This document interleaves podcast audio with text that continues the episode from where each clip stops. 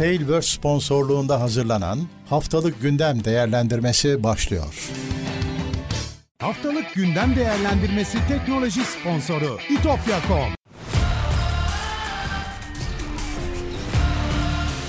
Tekno Seyir sunucu sponsoru DGN Teknoloji Teknoseyir'de geçtiğimiz haftanın öne çıkan teknoloji haberlerini derlediğimiz haftalık gündem değerlendirmesi yayınına hoş geldiniz. Ben Levent Bekcan. Yeni bir yıl gündemin sayacı sıfırlanıyor. Bu gündemin numarası 101. 1-5 Ocak 2024 arasındaki teknoloji gündemini konuşacağız. Asıl gündemin büyük resminde 662 numara tabii ki.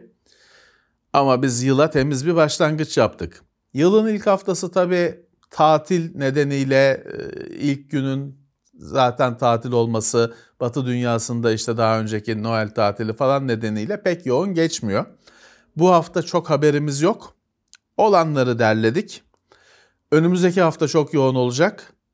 CES fuarı nedeniyle ama bu hafta birazcık böyle e, mutedil dalgalı. Teknoseyir'in yayınlarını YouTube'dan, Spotify'dan ve kendi sitemiz teknoseyir.com'dan takip edebilirsiniz. Bu bahsedeceğimiz haberlerin hepsinin linkleri teknoseyir.com'da var. Yorum yapabilirsiniz. Beğendiyseniz like düğmesine dokunabilirsiniz. Bize destek olmak isteyen arkadaşlar YouTube'un katıl özelliğini kullanabilirler ya da süper teşekkür özelliğini kullanabilirler. Herkese teşekkürler katkıları için. Biz şimdi konulara geçelim. Çok uzattık sözü. Evet, Nvidia'nın artık e, grafikten çok yapay zekaya önem verdiğini, biz yapay zeka firmasıyız falan gibi sözler ettiğini geçen sene boyunca dinlediniz bu gündemde. Şimdi ürün bazlı ilginç bir haber var. Nvidia yeni geliştirdiği yapay zeka ürünleri, yapay zeka yongaları ya da kartları AI GPU demişler. Yapay zeka grafik işlemcisi. Öyle bir ifade kullanılmış. ilgimi çekti. Hopper ve Hopper H200, Blackwell H200. İkisi de H200 ama farklı modelleri. Bunlar için çok büyük miktarda HBM3E bellek siparişi vermiş. HBM bellekler ekran kartlarından hayatımıza girer girer gibi oldular ama girmediler. Bellek yongalarını grafik işlemcisinin hemen yanına aynı devre kartı üzerine ufak bir ekran kartının PCB'sinden ayrı bir baskılı devre kartı PCB üzerine direkt bağlıyor yongaları, bellek yongalarını ekran kartına ve çok büyük bir bellek bağlantısı sağlıyor, band genişliği sağlıyor. Ekran kartlarında bu bir türlü olmadı. Müthiş bir şeydi. Fakat maliyet, ben e, zamanında AMD'de AMD'cilere direkt sorduğumda e, test edilmesinde zorluk var demişlerdi. Sonuçta bu ekran kartlarında hayatımıza girmedi ama yapay zekada yerini bulmuş hem de 3. nesil 3E. SK Hynix ve Micron'a Nvidia'nın muazzam büyüklükte bir sipariş verdiği belirtiliyor. Bütün üretimlerini neredeyse kendisine şimdiden bağladığı belirtiliyor. 775 milyon firma başına verdiği ve bu şey hani bütün ödeme değil. Ne diyelim hani kaparo mu derler? Ön siparişin şeyi e, garantisi.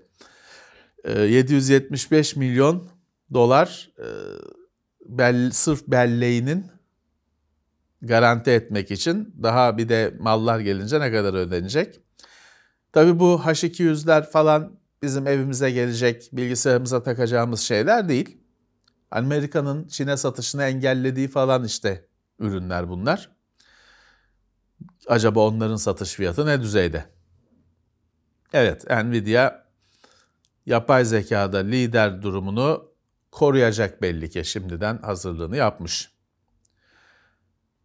Bizleri daha çok ilgilendirecek bir mesele. Geçen hafta dual mod monitörlerden konuşmuştuk. İki ayrı çözünürlükte iki ayrı tazeleme hızını destekleyen yani 4K 120 Hz ama 1080p aynı monitörü 1080p kullanırsanız 260 Hz.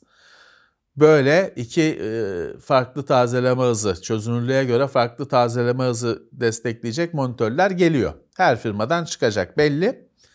VESA bu görüntü standartlarını belirleyen VESA kurumu da Adaptive Sync yani FreeSync'in aslında e, temeli ya da FreeSync Adaptive, Adaptive Sync'in temeli. VESA Adaptive Sync standartını bu dual mod monitörler için de e, güncellemiş. 1.1a standartına çıkartmış. Ve bu sırada bazı şey de koymuş. Hani belirlemiş e, şartlar da belirlemiş. Bu Adaptive Sync 1.1a kullanan dual mod monitörler bir kere en yüksek çözünürlük modunda en düşük 4K 144 Hz olacak. 120 değil. En düşük 4K 144 Hz demişler. Düşük çözünürlükte en az 1080p olacak. Yani düşük çözünürlükte 720p gibi bir e, şey olması e, düşünülmüyor. En az 1080p olacak. 1080p'deki tazeleme hızı artık yani 144'ten fazla olacak ama bir şart koymamış. Onun 200-260 Hz falan olacağı düşünülüyor. 4K 144, 1080p 260 Hz böyle monitörler çıkacaklar. Bir de bu 1.1A şartnamesinde mesela bazı monitörlerde TeknoSeyir'de de sık sık görüyorsunuz. 240 Hz ama overclock menüsünden overclock ona overclock denmiyor da bir isim her firma bir isim uyduruyor. Onu açarsanız 275 Hz oluyor falan. O özellik de Adaptive Sync'e eklenmiş. İyi olmuş. Belki hani artık monitörün e, ayarlarıyla falan uğraşmayıp da yazılımdan, oyunun içinden falan o turboyu yapmak mümkün olacak belki de. Evet, Adaptive Sync 1.1a standardı. Bakalım bu FreeSync kaç olarak eklenecek ekran kartlarına? Acaba sürücü güncellemesiyle gelir mi şimdiki kartlara yoksa yeni kart mı ister? Beraber göreceğiz. Monitör tarafında yeni monitör isteyeceği kesin de ekran kartı tarafı bakalım ne olacak. Geçen sene boyunca tekrarlanan hatta galiba daha geçen hafta bir önceki hafta dile getirdiğimiz kötü bir haber yine bu hafta da ortaya çıktı. SSD fiyatları artacak. Evet ciddi yıl boyu SSD fiyatlarında yıl boyunca ciddi bir artış bekleniyor. Açıkçası hani e, biliyorsunuz depolama ve bellekte fiyatlar artar. Her zaman firmaların bir bahanesi vardır. Su bastı, işte e, inek dağa kaçtı, dağ yandı, kül oldu bir hikaye anlatırlar. Burada geçen sene, geçen sene öncelikli olarak dile getirilen neden şuydu. Deniyordu ki Samsung'un elinde çok fazla yonga var ve yonga fiyatları düştüğü için karlılık düştü. Samsung bu fiyatları yukarı çekecek. E, Samsung da tek üretici değil ama o kadar büyük üretici ki onun fiyatlarla oynaması her şeyi engelliyor. Şey her şeyi etkiliyor. Evet SSD fiyatlarının yıl boyunca artacağı yine haber olarak çıktı. Ha ama hani şimdi aa hemen SSD alalım doğru bir hareket olur mu olmaz mı bilemiyorum. Çünkü depolamada bellekte demin söylediğim gibi fiyatlar pek biz ölümlülerin anlamadığı şekilde değişiyor. Hani yatırım tavsiyesi değildir öyle diyeyim. Bir ilginç mesele son birkaç haftada özellikle bizi takip edenlerin dikkatine e, takılacaktır. Çin işlemci işinde yükseliyor. Her hafta haber olmaya başladılar. İlginç. Böyle değildi. 1600 çekirdekli işlemci planlıyorlarmış. Müthiş bir şey. Şimdiden 256 çekirdeklisini hazır etmişler. Bu işlemciler hani 256 çekirdek tek bir parçada oluşturulmuyor da chiplet deniyor minik e, yonga parçası, çip parçası. Bunlar 16 çekirdekli, 16 çipçik, chiplet bir araya getirilip 256 çekirdekli işlemciyi oluşturmuşlar. Risk 5 çekirdeği bu arada bunlar. Şimdi demişler ki ya biz bunu 100 chiplet kullanarak yapabiliriz. 16 çekirdekli 100 minik çip ediyor 1600 çekirdek. 22 nanometre üretim teknolojisiyle üretiyorlarmış. Dolayısıyla ürettiği sıcaklık ne kadar olur, ne kadar güç çeker pek kimse kestiremiyor. Muazzam olacağı belli. Ama 1600 çekirdek de müthiş bir sayı. Bir de bunun şeyini düşünün. Birkaç tanesinin birlikte kullanıldığını düşünün. İnanılmaz bir işlem gücü. Tabii böyle sistemlerde bellek e, erişimi sorun olmaya başlıyor. Orada performansı belirleyen, işe yararlığı belirleyen o olmaya başlıyor. Çünkü bunu hani bu mimariyi işte 1600, 3200 arttırabilirler.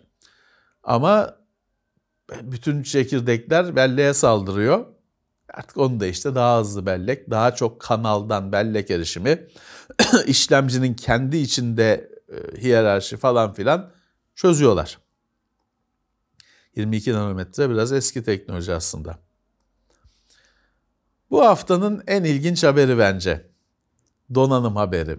Microsoft klavyelere Copilot tuşu ekliyor. Şimdi e, Microsoft'un Copilot atılımını zaten biliyorsunuz, takip ediyorsunuz. Her hafta onun da bir haberi çıkıyor. Şimdi en son geliştirdikleri mesele bu ortaya çıktı. Klavyede sağ solda Windows tuşunu biliyorsunuz zaten. Sağ tarafa sağ kontrol tuşuna denk geliyor. Ya bir iki görsel yayınlandı ama onlar hani son hali mi yoksa görsel olsun diye yaratılmış şeyler mi emin değilim. Fakat o görsellerde sağ kontrol yerine ya da yanına Copilot logosu olan bir tuş eklenmiş. Basınca işte Copilot açılacak. Şimdi de zaten Windows C ile mi açılıyor diyorlar arkadaşlar ama işte o tek tuşla açılacak. Ya orada tabii amaç birazcık insanları alıştırmak ama biraz da o logoyu tabii klavyeye koymak.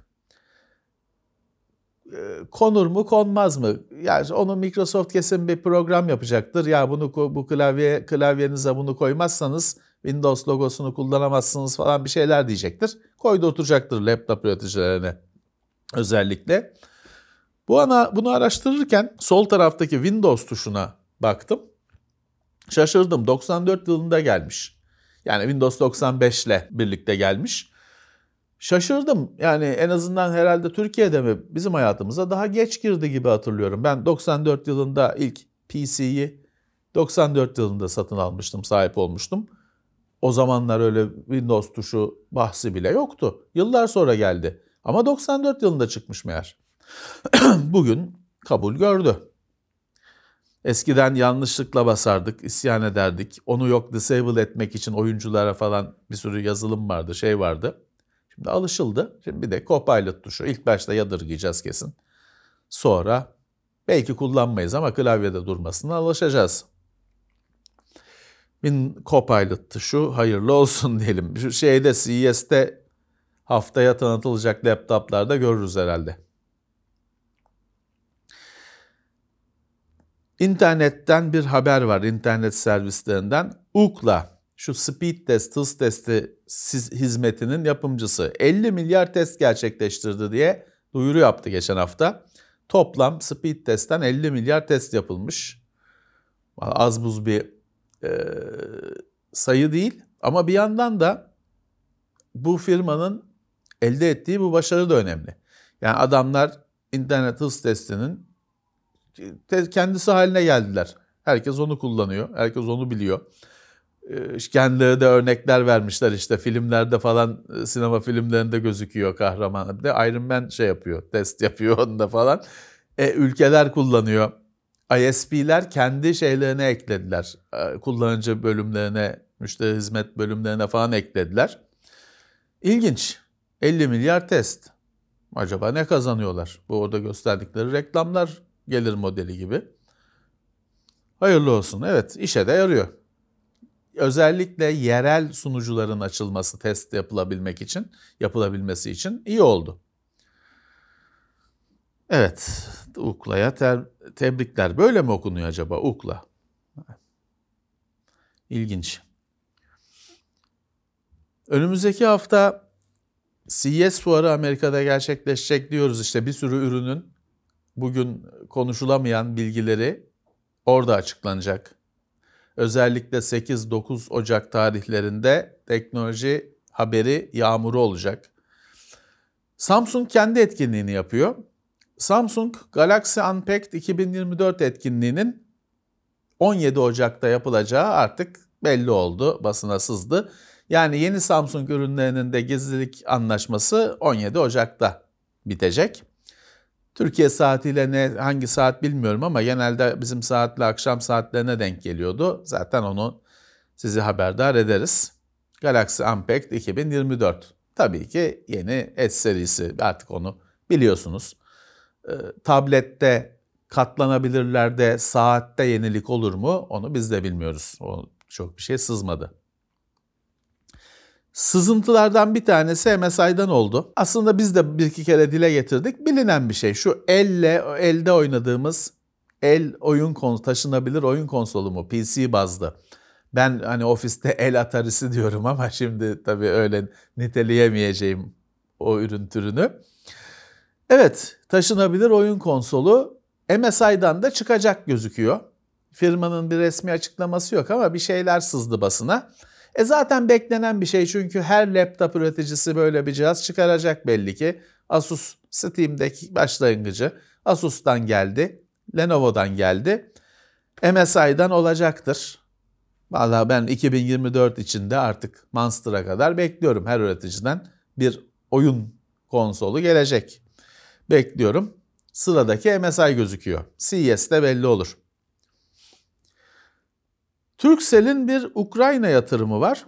Bu hiç para kazanamamış. Hatta birkaç sene önce 1 liraya bile satılmamış. Satılı, satılığa çıkınca satılmamış.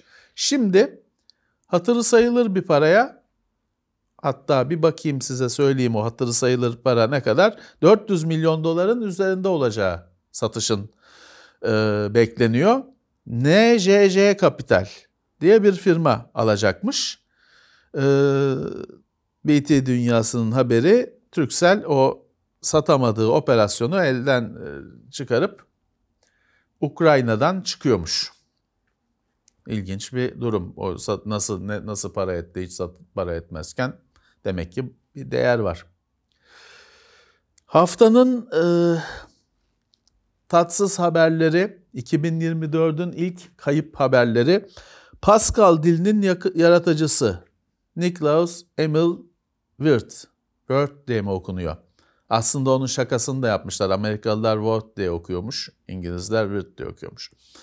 Neyse bu 89 yaşında vefat etmiş birçok bilgisayar dilinin geliştiricisi ya da ekiplerinde olan emeği olan bir bilim adamı, bilgisayar bilimi uzmanı ama Pascal'ın direkt yaratıcısı kabul ediliyor.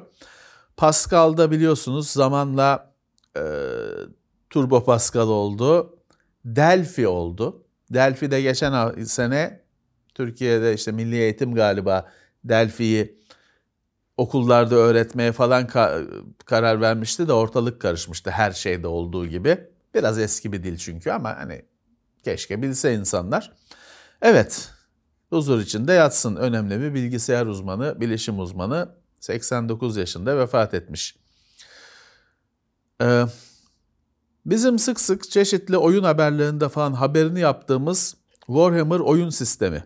Onun da yaratıcılarından Brian Ansel yine 68 yaşında e, bu yılın ilk günlerinde vefat etmiş.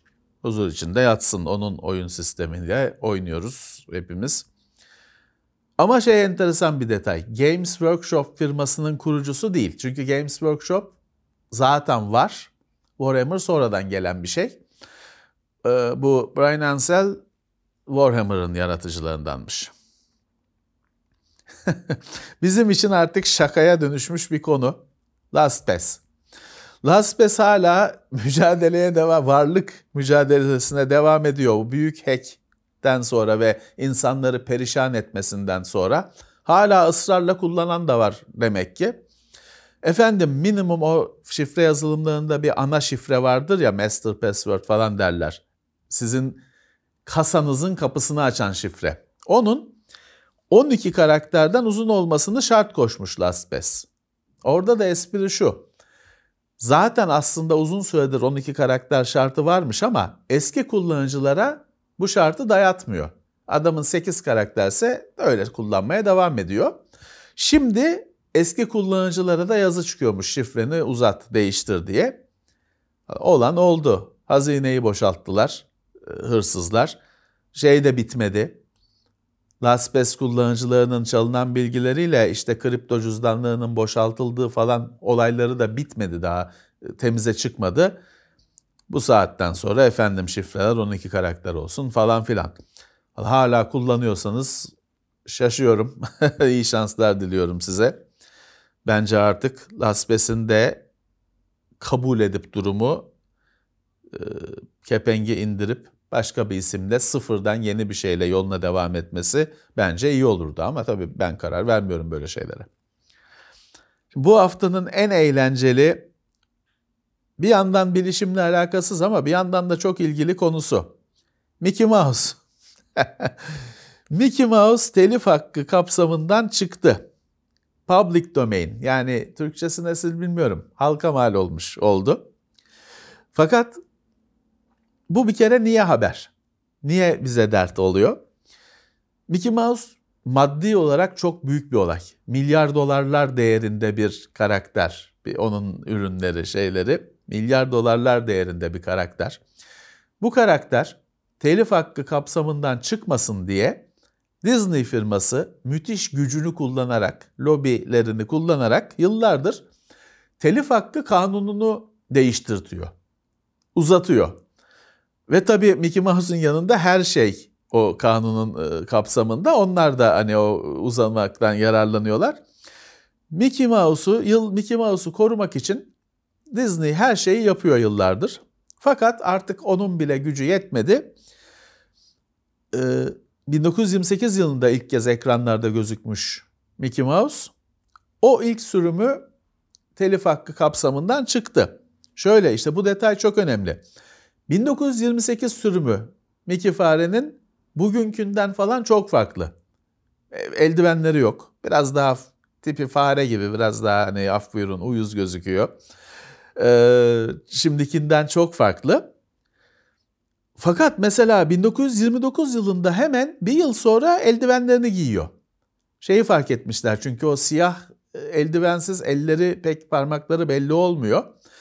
Eldiven giydiriyor o yüzden çizerler. O el, 1929 sürümü daha telif hakkı kapsamında Disney'de. Sadece ilk iki filmde gözüküyormuş 1928 sürümü buna dikkat edin. Başka bir detay bu süre bu durum Amerika için geçerli çünkü başka ülkelerde telif kanunu süresi başka olabiliyormuş. O yüzden eğer bunu kullanarak bir şeyler yapacaksanız dikkat etmeniz gerekiyor. Ben birazcık kafayı taktım, birazcık araştırdım. Mesela o Mickey farenin ilk sürümünü kullanarak siz ne bileyim işte kebapçınız varsa onun tabelasına koyabilir, dürüm yiyen Mickey Mouse koyabiliyorsunuz. Ama işte ilk şimdiki Mickey Mouse olmayacak, ilk versiyonu olacak. Bu çok önemli. İkincisi de şu, figürü kullandınız. Dürüm yiyen Mickey fare. Yaptınız, Mickey Mouse adını kullanabilir misiniz? O birazcık belirsiz, gri bir alan var. Çok şahane bir yazı bulmuştum internette. Diyor ki mesela Hasbro'da, e, Mattel'de Barbie kelimesini her kullananı mahkemeye veriyormuş ama kazanamıyormuş. Ama mahkemeye veriyormuş. Hani belirsiz bir durum. Şeyi öz- özellikle üstünü çizmişler hukuk uzmanları. Diyor ki tamam o figürü kullandın, tişörte bastın, işte kalem tıraş yaptın, bilmem ne yaptın. Şey sanılmaması lazım diyor. Onun bir Disney ürünü olduğunu hissettirmemen lazım diyor. Senin ürünün olduğunu anlaşılması lazım diyor. Yani eğer ha bir sürü tabii oyun açıklandı. Başka girişimler açıklandı. Evet o 1928-29 farkına dikkat etmeyenler Disney avukatlarıyla tanışacaktır. Eğer siz de kullanmak isterseniz bir araştırın konuyu. Ha bir de şey var bu haber bütün dünyayı sardı. Çok ilginç geldi insanlara ama şuna üzüldüm. Mini de meğer şeymiş. Telif hakkı dışına düşüyormuş. Mini'yi anan yok. Hep Miki konuşuluyor. Onun kız arkadaşı var ya Mini. Mini de aslında telif hakkı kapsamından çıkmış. Bir de çıkan şey var. Tiger diye mi okunuyor? Bu Winnie the Pooh diye bir çizgi film var. Oradaki kahraman o da aynı şekilde telif hakkı kapsamından çıkıyormuş. Artık bunları kullanarak oyun falan yapabileceksiniz. Dediğim gibi ilk sürümü. Aman dikkat Disney tıpkı Nintendo gibi, tıpkı demin andığımız Games Workshop gibi fikirden para kazanan, e, tasarımdan, düşünce eserinden para kazanan firmalar çok e, bu konularda sert oluyorlar. Aman dikkat bir fare e, karikatürü uğruna Disney avukatlarıyla tanışmayın. Evet bu haftanın teknoloji haberleri hani ki teknoloji olduğu da tartışılır bazısının. Böyleydi. Birkaç oyun haberi var. Bir hafta içinde bir sahibinden kom bir gün çalışmadı falan ama ben hani açık teknik bir aksaklıktır. Olur böyle şeyler çok haber olarak bile görmedim. Böyle başlığını eklemiyorum böyle söylüyorum size. Bir gün bir aksaklık yaşadılar alan adı temelli. Hepimizin başına gelir. Oyun dünyasından bu hafta güzel bir şey oldu, ilginç bir şey oldu. 13 yaşında Amerikalı Willis Gibson, Nintendo 8-bit Nintendo'daki NES deriz ya, 8-bit Nintendo'daki Tetris'i bitirdi. Yani şimdi bitirdi kısmı biraz tartışmalı ama o arkadaş o kadar ilerlemiş ki oyun bir yerde kitleniyormuş zaten. Oraya kadar test edenler bile gelmemiş belli ki. Ee, o kitleneceği noktaya kadar varmış. Oyunu çökertmiş, bitirmiş. Ee, Valla bravo. Bu e, NES cihazındaki Tetris ilk Tetris mi? Değil aslında. Tetris ilk çıkışı bilgisayarlar falan ama bu çok önemli. Çünkü Amerika'da evlere bu Tetris girmiş e, ilk. E, şu Tetris geçen sene filmi falan oynamıştı. İşte oradaki falan bazı Nintendo'ya gidiyorlardı falan hatırlarsınız. Bu oyun işte. Birçok kişinin özellikle Amerikalılar için Tetris'le tanışma bu. O el Tetris'i falan denen şeyler sonra çıkıyor ya da Game Boy sonra çıkıyor. Evet bu Tetris'i sonu yok falan denen Tetris'i bitirmiş. Oyun aslında sonu yok. Hani oyun hep tekrar hızlanarak tekrar ediyor da işte bir yerde bir programlama hatasından ötürü göçüyormuş. No, pac e, orijinal jetonlu makinedeki Pac-Man'in bir 256. ekranı mı ne vardır aynı şekilde bir sayaç taşar. Oyun o ekran bitirilemez bozuk bir ekrandır. Onun gibi bu da bir yerde kilitleniyormuş. Bu çocuk Willis Gibson tebrikler oraya, oraya kadar gelmiş. Şimdi ne oynayacak? Oyunu bitirdi. Acaba bir sonraki oyunu ne olacak bu kardeşin? Tebrikler. Ha tabii şey de var şimdi. Belki şimdi sizlerden bizi dinleyenlerden birisi aslında o da bitirmişti 5 sene önce ama ispatı yok. Şimdi bunu, bu, bunun kaydı var. O yüzden haber oluyor. Ben de yapmıştım diyenlerin artık bir şansı yok. Geçen hafta Steam ödülleri, 2023 Steam ödülleri açıklandı. Yani 2023 yılını ödülleri. Steam kullanıcılarının oylarıyla belirlenen ödüller bunlar tahmin edeceğiniz gibi çeşitli tartışmalar yarattı. Şimdi yılın oyununun Baldur's Gate seçilmesi falan tartışma yaratmıyor. Onlar beklenen şeyler, normal şeyler ama mesela hani Red Dead Redemption 2'ye bir ödül verilmesi, ya oyun çok eski. Hani çok eski değil de eski işte. Ha tamam hala oynanıyor falan ama hani garip karşılandı. En çok da eleştirilen e, inovasyon dalında Starfield'ın ödüllendirilmesi oldu. Çünkü hani tam böyle inadına gibi. Çünkü Starfield'ın en çok eleştirilen yanı çok da masaya yeni bir şey getirmemesi oldu ya da işte sıkıcı bulunması falan oldu. E, ona inovasyon ödülü verilmesi birazcık bu ödülleri hani popüler tabirle trollüyorlar. İnternet üzerinden yapılan her anket maalesef böyle oluyor. İstanbul'da da biliyorsunuz işte vapurları ne renk boyayalım diye anket yapıyorsun. Mor çıkıyor falan. Bunu çünkü bazı örgütleniyor arkadaşlar oyları basıyorlar. Yani bu Steam ödülleri de birazcık e, o etkiyi hissetmiş gibi. Ne diyelim? Arada Sifu falan gibi önemli oyunlar var ama hani çok ses getirmemiş ama bir üzerinde durulması gereken, bir ödül alması gereken oyunlar var. Evet siz de inceleyin. Hani bir belki kaçırdığınız bir oyun vardır. Onu adaylar arasında falan onu bulursunuz. Sizin de kazancınız olur. Steam'e bu hafta bir de değişik bir eleştiri geldi. Şimdi Steam'e 2023 yılında 14 bin oyun eklenmiş. Rekor bir sayı 14 bin oyun. Bir senede eklenen. Süper bir şey. Ama bunun bazı açılımları var. Birincisi oyun geliştiricisi diyor ki ya ben 14 bin oyun arasından nasıl öne çıkarım? Evet. Hani milyon dolarlığınız yoksa reklama falan harcayacak, tanıtıma harcayacak. 14 bin oyun arasından nasıl öne çıkarsınız? Çok zor. Yine kullanıcılar ve geliştiricilerin ortak bir şikayeti bu kadar çok kütüphane bu kadar büyüyünce hani buna bir arayüz yazmak, kullanıcıların kendi kütüphanelerini yönetmesini sağlamak falan da zorlaşıyor. Oradan bir ortak bir sızlanma var. Bir de kullanıcıların belki de en önemli şikayet. Kullanıcılar da diyorlar ki ya tabii 14 bin olur çünkü damperli kamyonla oyun boşaltılıyor bu sisteme. Ee, biliyorsunuz hani hazır editörleri kullanarak ya da işte Unity'nin, Unreal Engine'in falan kendi içinden gelen, içinde gelen oyun örneklerini derleyerek, oradaki grafikleri falan kullanarak oyun basan, tabir o basmak deniyor. Ee, oyun basan firmalar var ee, ya da kişiler var hani şahıs firması. 14 bin oluyor tabii böyle böyle ama sürekli e, ortam sulanıyor. Değeri düşüyor. Bakalım ne olacak? Ee, Steam bu konuya bir el atacak mı? Ya da Steam'in de artık rakipleri var. Rakipler bunu kendileri için bir kazança çevirecekler mi acaba? Heh, son Steam haberi haftanın. Daha önceden haberi verilmişti. Windows 7 ve 8 için Steam güncellemeleri bitti. Şimdi bu şu anda makinenizde kurulu olan çalışacak tabii ki. Çalışmayacak anlamına gelmiyor. Ama mesela bir işletim sistemine bir güncelleme geldi, bir sorun çıktı falan. O Steam çalışmamaya başladı. Geçmiş olsun çalışmayacak, güncellenmeyecek.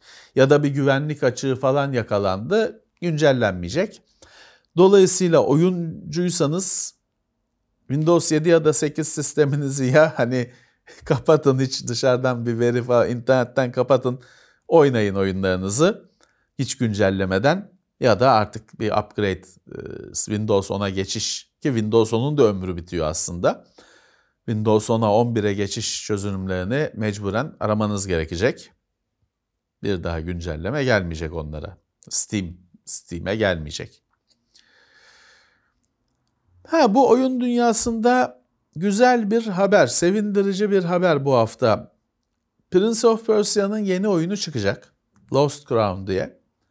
Bu oyunun performansı iyi olacak gibi gözüküyor.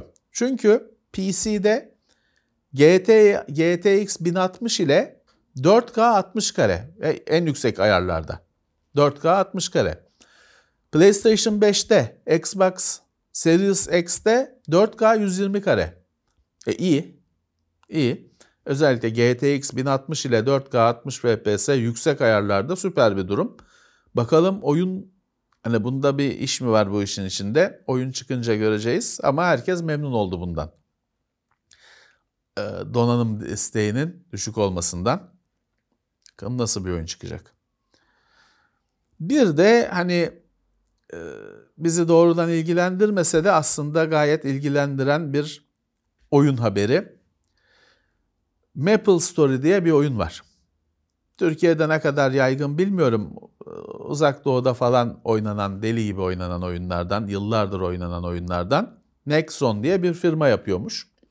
Kore'de e, Kore yetkilileri diyelim e, makamları bu Nexon'un bu oyundaki işte çekilişleri, kutu açılışları, dönen çarklar falan var ya hani her oyunda bir şeyler. Biz ona kutu açılışı diyelim. Siz anladınız mekaniği işte bir şeyler kazanma o olasılıklarla oynadığını fark etmişler. Öyle ki mesela bir iki tane büyük ödül varmış parayla alınan hani şansı parayla alınan o iki büyük ödülden birisi zaten hiç çıkmıyormuş. Ona göre ayarlamış firma. İkinciyle idare ediyorsun. Onun da işte olasılığını düşürmüşler falan filan. Meğer hani normal olması gereken olasılıklar yokmuş bu çekilişte. 9 milyon dolar ceza. Firmanın bayağı bir 10 yıldır falan bunu sürdürdüğü ve bayağı bir para kazandığı bu işten ortaya konmuş. 9 milyon dolar ceza. Tabii ki tahmin edersiniz ki bu ortaya çıkanı. Şey bilmiyoruz. Bu ben size şunu söyleyebilirim, ispat edemem. Bu oyunlardaki ben bu olasılıkların falan dinamik olarak değiştiğini de düşünüyorum. Dinamik olarak zorluğun değişeceği patentini geçen hafta daha konuşmuştuk ya da 15 gün önce konuşmuştuk. Bu çekilişteki olasılıklara müdahale edilmesi yani bence her oyun ediyor. Ve senin e, ilgini uyanık tutmak için ve senin cüzdanından bir şeyler almaya devam etmek için kesinlikle orada sen istediğin şey çıkacak mı, çıkmayacak mı manipüle ediyorlar. Şey değil ki çünkü hani bir kapalı bir kutu. Çarkı çeviriyorsun şu geldi. E nasıl geldi ya hani gerçek hayatta şurada olsa çevirsen dersin ki yani işte döndü de enerjisi azaldı şey orada dijital olarak. Hatta mesela şey falan vardır bazı oyunlarda görmüşsünüzdür. O çarkı çevirirsiniz. Çevirdiğiniz anda aslında ödülü kazanır. O çünkü rastgele sayı orada belirleniyor. Çark durmadan ödülünüz açıklanır falan. Garip garip işler ama oyunun da oyun dünyasının gerçeği bu. Oyunlar eskiden parayla satılıyordu, alıyorduk, oynuyorduk. Şimdi oyun bedava ama sürekli bir şeyler sen harcıyorsun. Ya reklam görüyorsun en azı ya da işte reklamla da bir yere kadar gidiyor. Senden böyle şunu al, bunu al, kutu çevirelim, kutu açalım. Bir şeyler istiyor. Kirli bir dünya var kesinlikle. Ama alternatifi ya da çözümüne belli değil. Evet. Bu haftanın dediğim gibi e, yılın ilk gündemi 01 numara Ocak ayının ilk haftası biraz durgundu. Fazla bir e, içerik yoktu. Haftaya acısı çıkacak. Onu söyleyebilirim. Ayrıca bir de hani bize bu gündeme doyamayanlar varsa inşallah vardır selam olsun onlara. Biz bir 2023 gündemi yaptık. Bütün yılı derledik, değerlendirdik. Bir saat falan bulacak dev bir gündem yaptık. O da yayına girecek. Hani o da dosyanıza koyabilirsiniz. 2023'ün teknoloji özeti. Tabii e, ana başlıklarla sığabilmesi için. Öyle bir çalışmada yaptık. Şimdiden müjdesini vermiş olayım. Evet, Teknoseyir'de tekrar birlikte olalım. Haftaya görüşmek umuduyla iyi günler. Tekno Seyir sunucu sponsoru DGN Teknoloji. Haftalık gündem değerlendirmesi teknoloji sponsoru itopya.com. Tailwork sponsorluğunda hazırlanan haftalık gündem değerlendirmesini dinlediniz.